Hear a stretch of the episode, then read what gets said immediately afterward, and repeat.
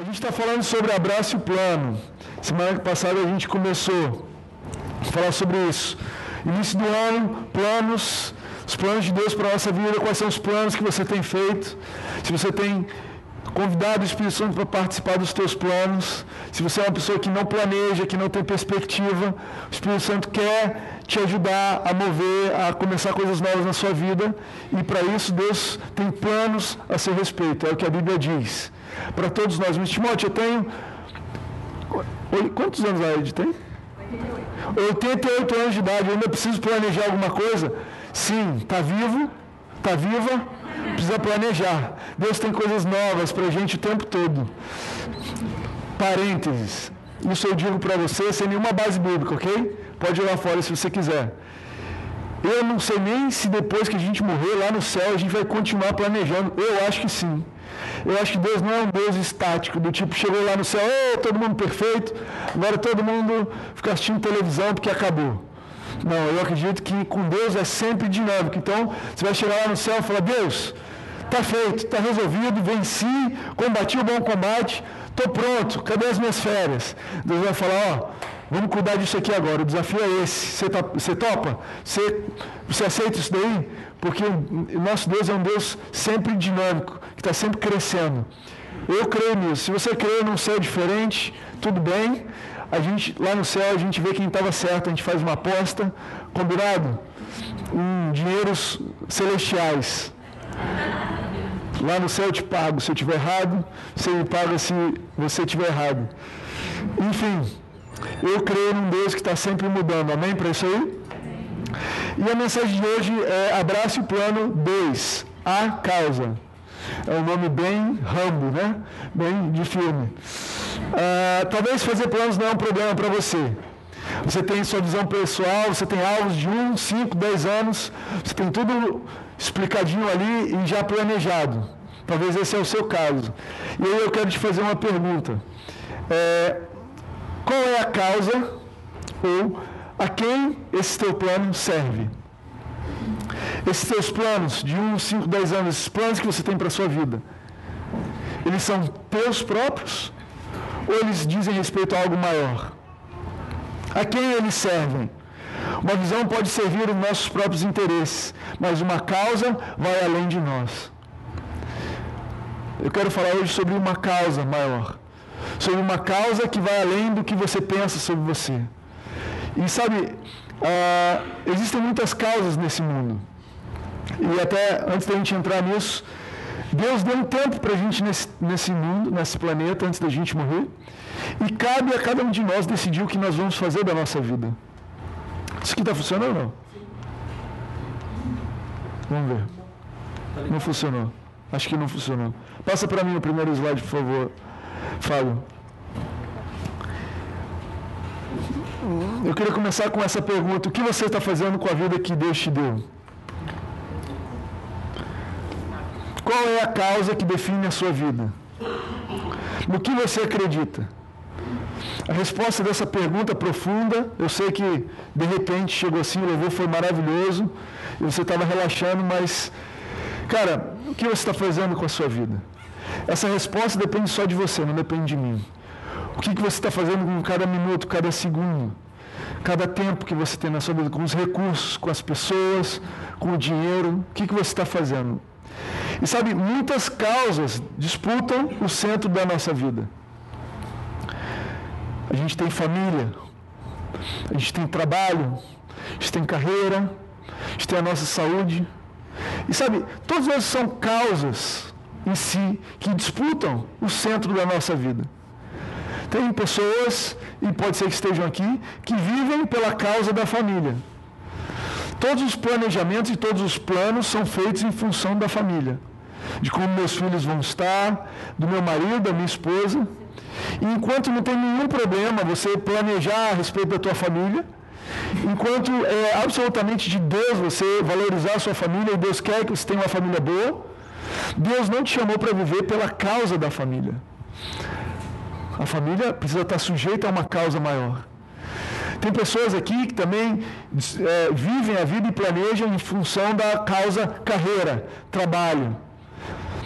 Essa é uma área que disputa a nossa vida, o centro da nossa vida, dos nossos planos, né? Olha, se a minha carreira falar que é para lá, é para lá que eu vou. E todos os meus planos são em função da minha carreira. E eu decido quando que vai acontecer isso ou aquilo, eu vou casar em função de quando minha carreira permitir, e eu vou me comprometer, eu vou me envolver nas coisas com a minha família, de acordo com o que a minha carreira deixar. Enfim, existem os planos de vida, mas existe uma causa maior que é ser bem sucedido na minha carreira. E existem outras causas também, né? Causas de contra a injustiça, causa contra a corrupção no nosso país. Eu tenho é, uma causa legítima também, é a causa contra, sei lá, exploração infantil, trabalho infantil, é, é, venda de pessoas, escravidão. Cara, existem é, meio ambiente, né, o aquecimento global, são causas que estão por aí. E eu não estou falando nada contra nenhuma dessas causas, mas eu acredito que existe uma só causa que deveria estar no centro da sua vida. E essa é a causa de Jesus. A causa do reino. A causa de expandir, expandir a relevância e a influência de Deus no mundo. Essa é a causa que deveria estar no centro da nossa vida. Você entende isso daí? Entende que num carro existem muito lugar, muitos lugares e não tem nenhum problema uma criança estar num carro, contando que ela esteja no lugar dela. Concorda com isso aí? Se você olha para um carro e vê uma criança no, no, no volante, tem um problema ali naquele carro. Mas se a criança está na cadeirinha dela com cinto e tudo mais, está tudo bem. E da mesma forma a nossa vida. Não tem nenhum problema você ter planos a respeito da tua família ou da tua carreira. Espero que você tenha. Não tem nenhum problema você ter planos a respeito do aquecimento global, injustiça, escravidão. Espero que você se importe com isso. Não tem nenhum problema você ter planos partidários a respeito do país, a respeito do governo do nosso país. Espero que você tenha planos a respeito disso. Mas todos eles precisam estar no banco de trás. Ou no máximo no carona. A causa de Jesus deveria estar sentada no volante.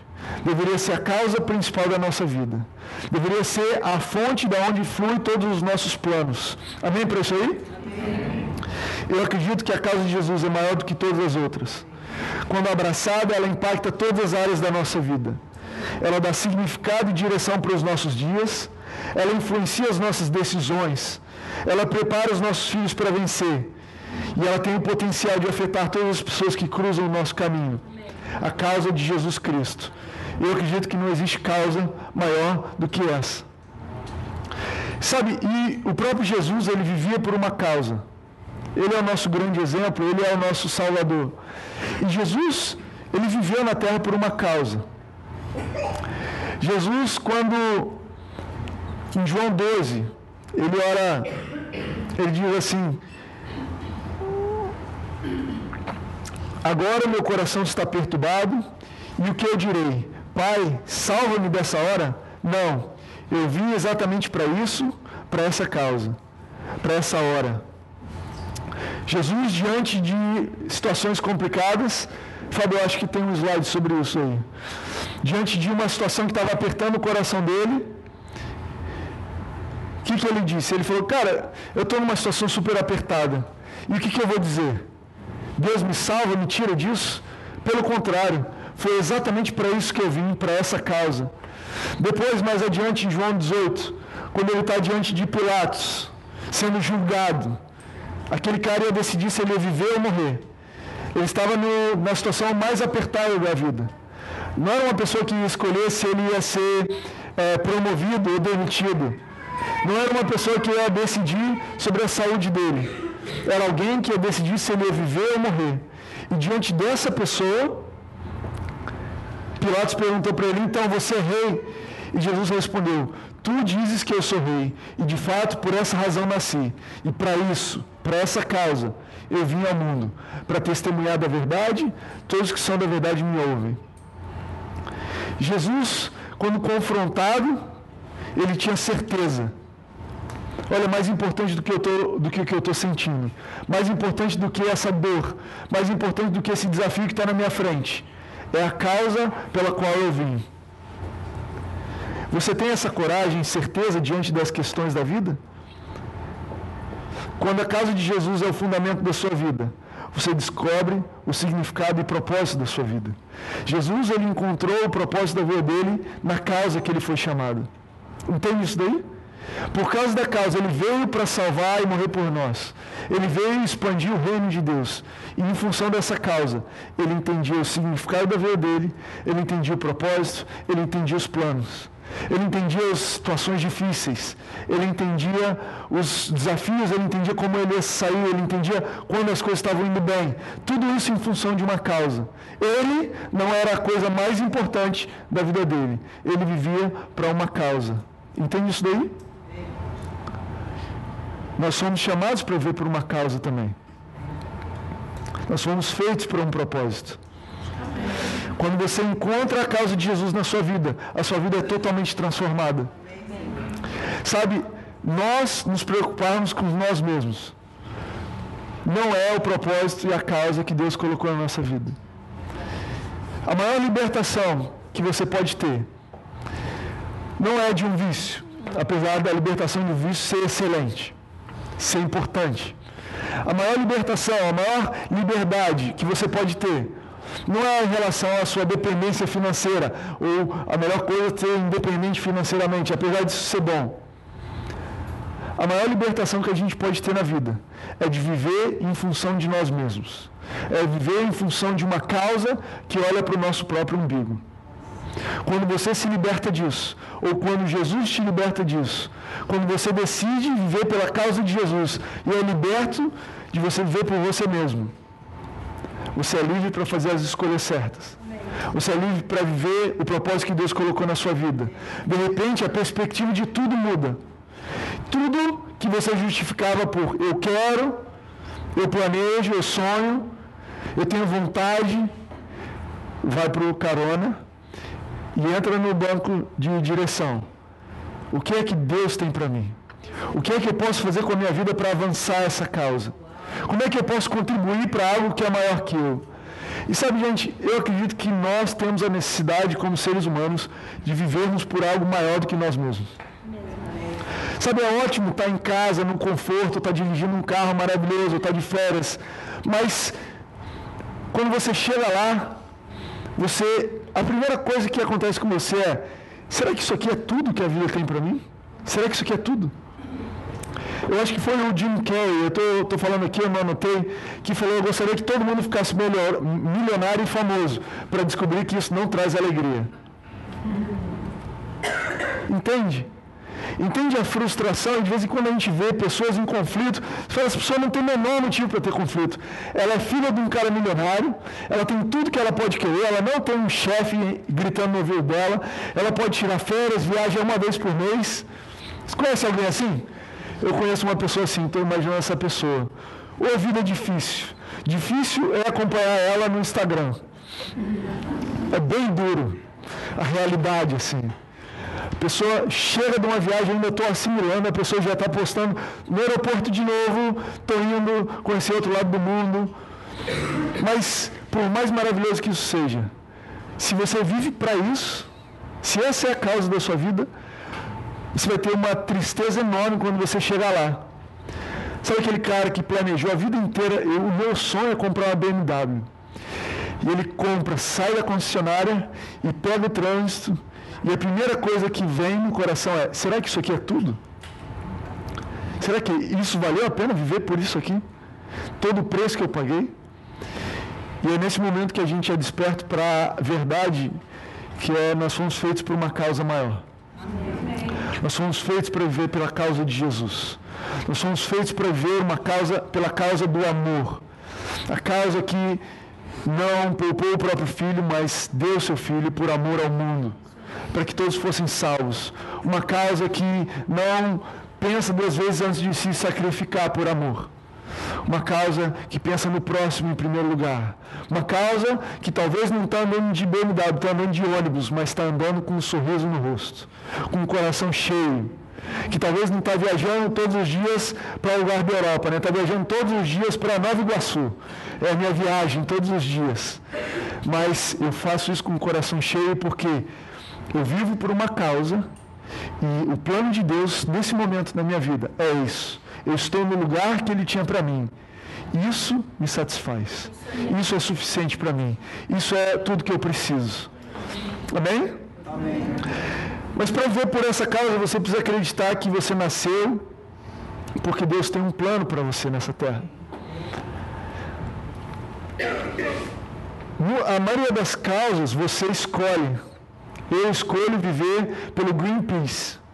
Nada contra o Greenpeace, ok? Se tem alguém aqui do Greenpeace, ou está ouvindo o podcast. Eu escolho a causa do meu partido, eu escolho a causa das mulheres ah, donas de casa que moram no bairro de Ipanema e são sofrem preconceito das babás, não sei. É uma causa. A maioria das causas você escolhe, mas a causa de Jesus, ela te escolheu. Ela te escolheu. Antes de você nascer, você foi escolhido por Deus. A Bíblia fala, eu trouxe três versos aqui, não botei no slide. Jeremias 1, 5. Deus vira e fala para Jeremias o seguinte: Antes de te formar no ventre, eu te escolhi. Antes de você nascer, eu te separei e te designei profeta sobre as nações. Gente, isso é muito poderoso. Deus virou para um cara e falou: Olha, antes de você nascer, antes de você nascer, Davi escreve no Salmo 139, a gente fala aqui o tempo todo. Tu criastes o íntimo do meu ser. Isso aqui é Davi falando para Deus. Me teceste no ventre da minha mãe. Eu te louvo porque me fizeste de modo especial e admirável. Fala para você mesmo. Pai, eu te louvo porque você me fez de forma especial e admirável. Pode falar isso para você. Isso também é uma confissão de fé. Talvez você não se vê especial e admirável, mas a Bíblia diz que Deus te vê de forma especial e admirável. Você não é só especial, você é admirável. As pessoas podem te admirar. Existem coisas na sua vida que são admiráveis. Deus vê na sua vida situações e, e características admiráveis. Decisões, escolhas, posições, fidelidade, paciência. Deus diz a seu respeito que você é admirável. Eu não sei quantos de vocês fazem a sua oração todos os dias. A gente está acostumado a fazer, Deus, obrigado por esse dia, obrigado pelo alimento, abençoe essa noite, obrigado pela minha mãe, pelo meu pai, pela minha tia. Mas está aqui uma oração diferente. Eu te louvo porque me fizeste de modo especial e admirável. Eu acho que essa oração merece todas as noites você fazer ela. Pai, eu vou dormir e eu te louvo porque você me fez de forma especial e admirável. Mas Davi continua: as suas obras são maravilhosas. Digo isso com convicção. Os meus ossos não estavam escondidos de ti quando em secreto fui formado e entretecido como nas profundezas da terra. Os teus olhos viram o meu embrião. Todos os dias determinados para mim foram escritos no teu livro, antes de qualquer deles existir. Salmo 139. Os teus olhos viram meu embrião. Todos os dias determinados para mim foram escritos no teu livro antes de qualquer deles existir. É isso que a Bíblia diz a seu respeito. Que não só ele tem um plano para 2018, como ele tinha esse plano quando você era um embrião. Quem aqui lembra de ser um embrião? Você lembra como era antigamente ser um embrião? Eu não lembro. Talvez era ruim, talvez era bom. Mas Deus lá contigo desde então. E Ele estava te fazendo de uma forma especial e admirável. E você precisa dizer isso com convicção, como Davi falou aqui. Paulo, em Gálatas 1,15, que você pode achar assim, Timóteo, isso é a velha aliança. Né? E vocês, como uma igreja bem treinada, sabe separar o que é nova aliança e o que é a velha aliança. E sabe que a velha aliança tem figuras e tipos, mas a nova aliança é o que é escrito para nós, pessoas que são nascidas de novo, que têm Jesus no coração. Então eu trouxe aqui um verso da nova aliança, Galatas 1,15. Paulo, quando ele está dizendo que ele perseguiu a igreja, olha o que ele diz: Mas Deus me separou desde o ventre materno e me chamou por sua graça você acredita nisso? Paulo perseguiu a igreja. Vou colocar em perspectiva. A igreja primitiva enquanto estava se reunindo assim, cada um estava olhando, preocupado de chegar alguém no culto, um visitante, chamado Paulo. Ele tinha o hábito de chegar e estragar o culto. Ele chegava, mandava todo mundo preso e mandava matar todo mundo. Entende isso? Entende a gente aqui cultuando a Deus na liberdade do nosso ser, com prazer, agradecendo a Deus por tudo que Ele fez por nós. E aí entra ali um senhor chamado Paulo, ou Saulo na época, e fala: vocês estão todos presos. Todo mundo preso, ninguém aqui vai voltar para casa. Porque vocês estão adorando um Deus que não existe, eu não sei o que ele alegava, e vocês, do jeito que estão, com a roupa que estão, esse foi o último culto que vocês participaram, vocês vão ser mortos, todos vocês. Essa esse era o trajeto de Paulo. Era isso que Paulo fazia. E, no entanto, Paulo fala que desde a barriga do, da mãe dele, desde o ventre da mãe, ele tinha sido escolhido por Deus. E apesar dele ter se desviado para a direita, e desviado bastante, ele foi lá no limite, os planos de Deus para ele não foram frustrados. Eu quero te dizer nessa noite que independente da sua conduta, independente do que você tenha feito, os planos de Deus para a sua vida não foram anulados, não foram cancelados.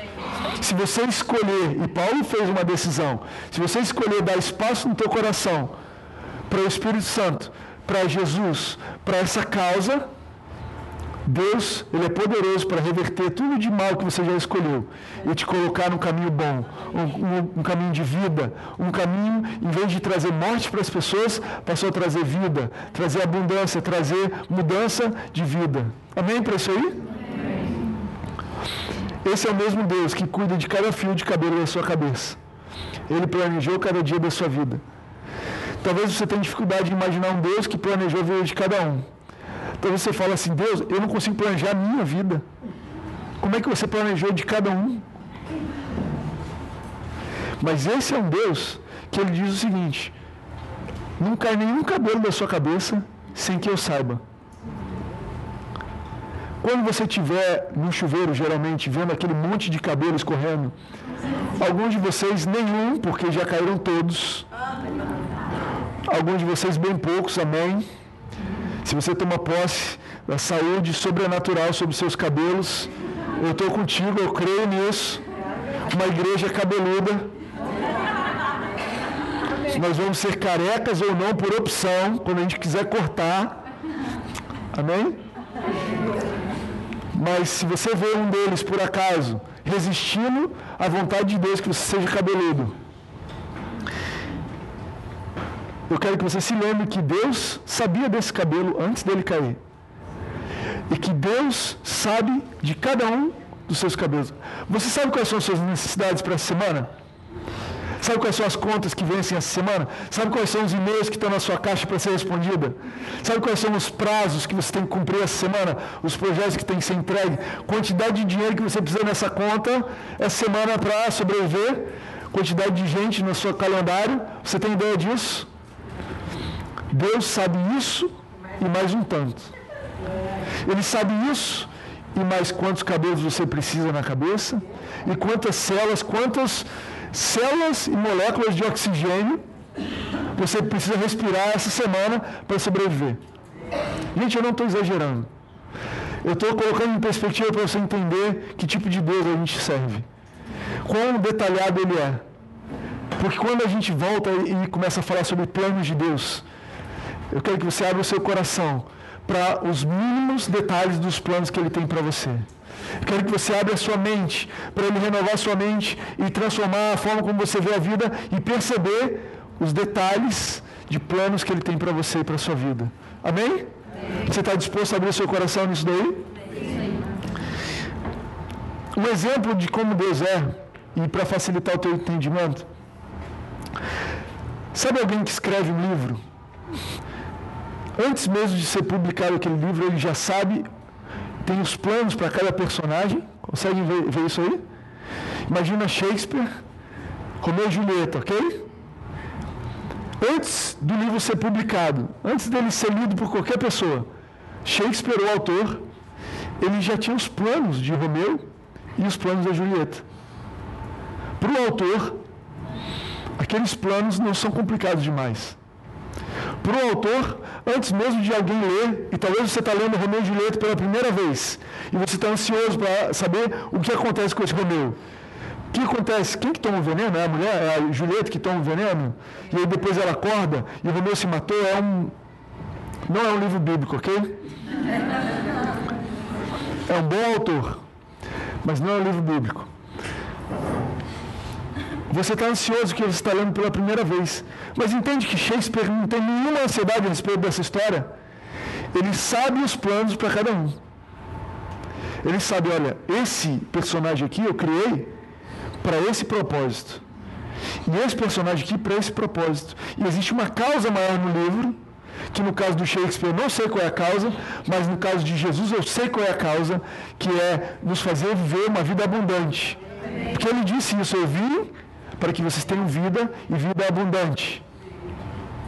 Jesus veio salvar e trazer vida de volta à terra. Então, a vida de cada um dos personagens da história foram planejados para que cooperassem com essa grande causa que é Jesus. A sua vida. Olha só como acontece. Jesus estava lá escrevendo a história do universo, sentado diante do laptop dele. Imagina comigo, ok? Ele estava onde, gente? Onde é que ele estava, mais ou menos? Imagina Deus separando um tempo para planejar o mundo. Então, estou imaginando ele nos Alpes Suíços. Vou a algum lugar escrever a história do universo. Preciso de um lugar bacana, uma casa legal, uma, um vidro. Estava nevando lá fora. Ele abriu o laptop e falou: Preciso fazer um plano de vida aqui nessa terra. E começou a escrever. Personagem 1. Quem é o personagem 1? Adão. Cara, eu vou escrever esse personagem aqui, personagem Eva, e vou escrever uma história que as pessoas podem escolher. Mas, independente das escolhas deles, eu tenho uma salvação e isso no final vai dar certo. Então ele foi tecendo, ele foi criando, e ele chegou lá no ano do seu nascimento, meu foi 1984. Então Deus já tinha escrevido muitos anos, ele chegou em 1984, e ele foi pegar um café porque ele já tinha escrito bastante. E no caminho de volta falou: Eu preciso fazer alguém especial e admirável. E eu vou fazer alguém aqui, porque o que acontece? Em 2018 eu preciso de alguém, dia 14 de janeiro, pregando lá em Ipanema. Eu preciso de um personagem, uma pessoa para esse lugar. Vou fazer o Timóteo, em 1984 vai casar direitinho. Tem uma porção de histórias de pessoas que precisavam estar lá assistindo em 14 de janeiro de 2018 e vai dar certinho. Ele vai nascer em 1984. Quando chegar em 2018, ele já tem três filhos, ele já desistiu de uma porção de bobeira. Eu já consigo aproveitar muita coisa que ele fala, uns 15%. e ele vai estar lá. Cara, esse plano vai dar certo. E ele escreveu, cara, a minha vida, o meu plano da minha vida. E a situação é que eu não sei para onde esse plano se desenrola. Eu sei até 14 de janeiro de 2014, 8 e 17 da noite. É só até aí que eu li o livro.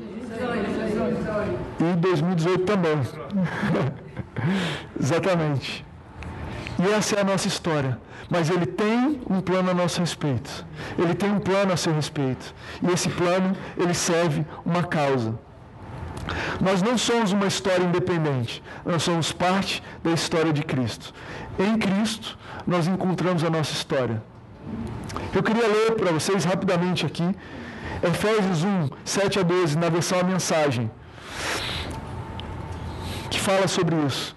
Por causa do sacrifício do Messias, que derramou seu sangue no altar da cruz, somos um povo livre.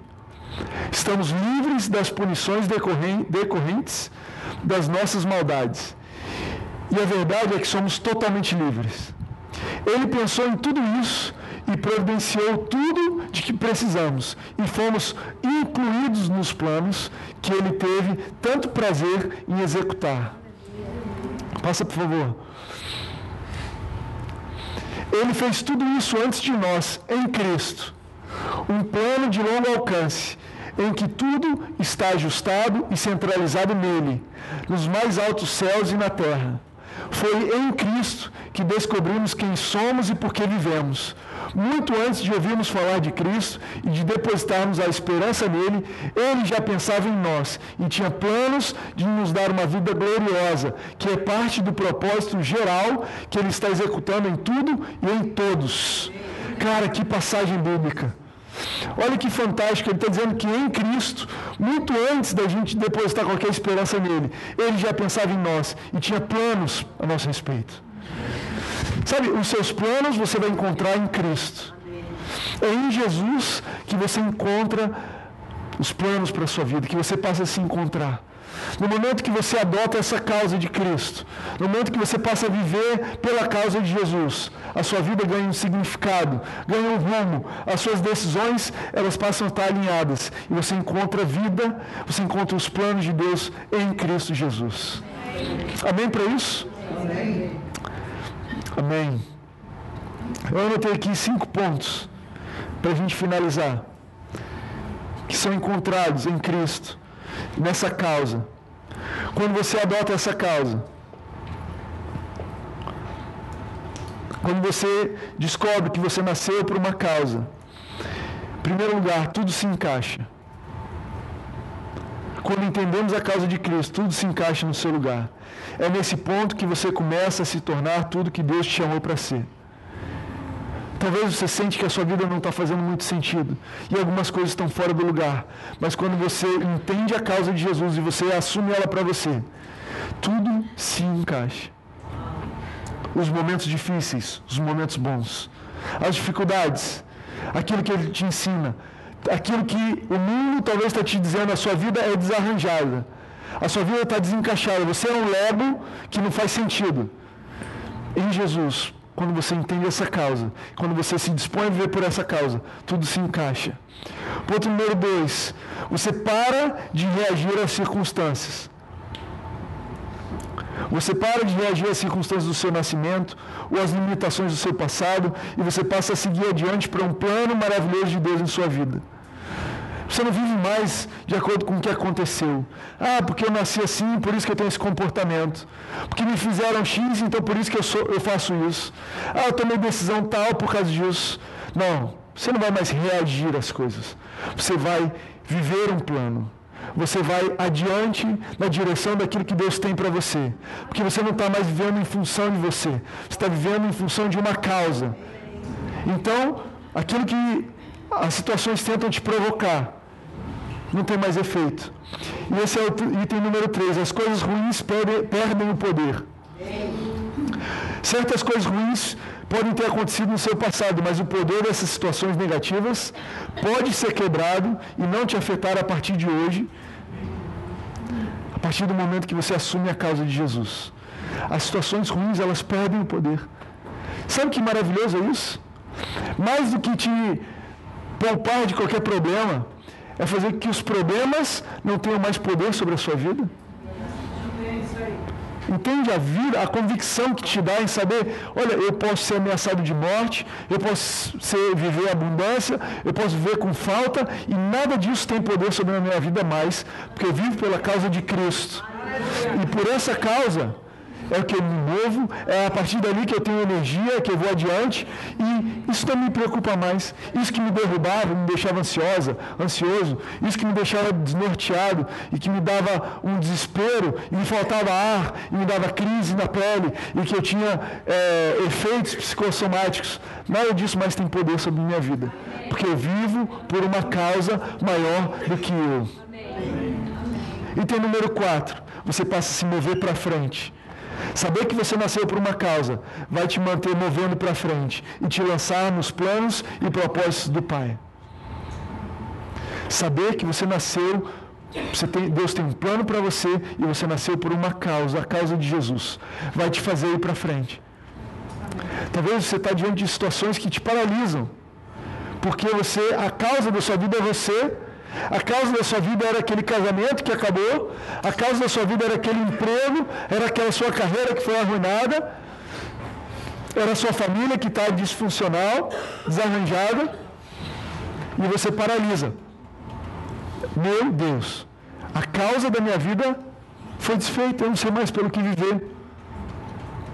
E eu acredito que a depressão, que muitos de nós somos tentados a ceder, e muita gente aí fora vive debaixo de uma influência, é por falta de uma causa, a causa de Jesus. Porque colocou no banco de motorista uma causa que não está apta a dirigir a sua vida. É uma causa que precisa fazer parte da sua vida, mas não dirigir a sua vida. E quando aquela causa se esvai, como eu disse, pensou a vida inteira em comprar um BMW. Quando você senta, é isso aqui que eu vivi? É para isso que eu dei duro? É para isso que eu estraguei meu casamento, a minha saúde? Para ter dinheiro para isso? Isso aqui é tudo? E nesse momento as pessoas batem de frente com um muro que é, meu Deus. Mas quando você abraça a causa de Cristo, você vai para frente. Ele te move, ele te conduz. Ele fala: Isso que você está passando não é nada. Eu tenho algo maior para você. Isso que parece que destruiu a sua vida não é nada perto do que eu tenho para você. E aí os planos de Deus começam a se encaixar e você vai adiante. Por fim, eu quero te convidar a abraçar essa causa e viver os planos do Pai. Quando você entende que você vive por uma causa, você abraça os planos. Entende isso? Maria e José tinham planos de se casar. Veio o anjo Gabriel e disse para Maria: Maria tem uma causa maior do que, que você está conhecendo. Eu tenho uma causa para você, de ser parte do plano de Deus de salvação para esse mundo. Você topa para isso daí? Você topa isso daí? E Maria falou: Anjo, isso vai estragar os meus planos, porque é muito difícil me casar grávida, sem ser grávida do meu noivo. Isso aí? Mas ela falou: Mas eu abraço essa causa. Essa causa é maior do que a minha família. Uau.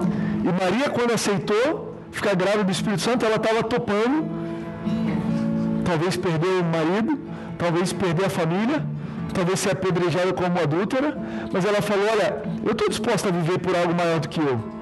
Eu estou disposta. Eu estou a vida inteira procurando por algo maior que eu. E você finalmente veio trazer isso para mim, eu, eu aceito. E ela abraçou o plano. E ela ficou grávida. E daqui a pouco Deus transformou o que ela achou que ia ser o fim da família dela, foi o começo, porque José topou. E na hora que ela achou que os planos estavam indo bem, apareceu um anjo no sonho para José e falou: Vai para o Egito, com um filho pequeno. E ela abraçou esse plano aí, entendeu? Por quê? Porque ela não está vivendo mais pela causa dela. Ela estava falando assim: Jesus, mas eu estou aqui, eu sou concursada, Jesus. Como é que eu vou para o Egito? Eu vou perder meu concurso.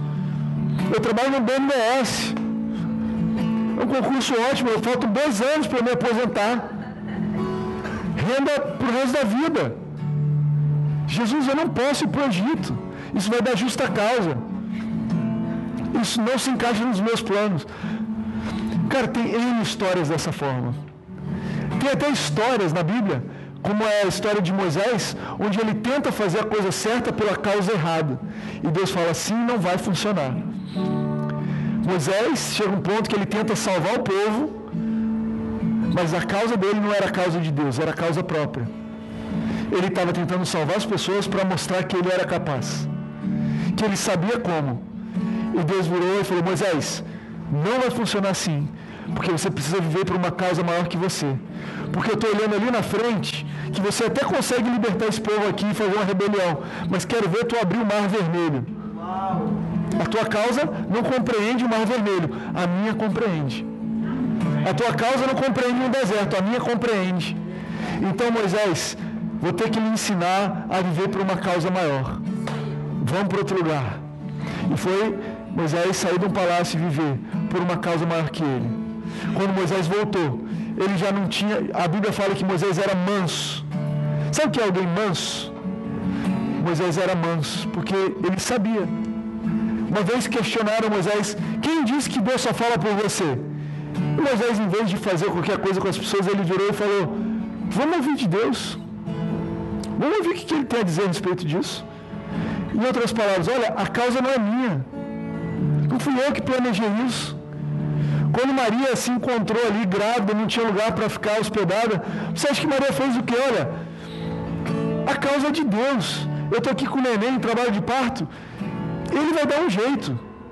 Eu não vou me preocupar. Não tem lugar, não tem hospital, as maternidades estão lotadas.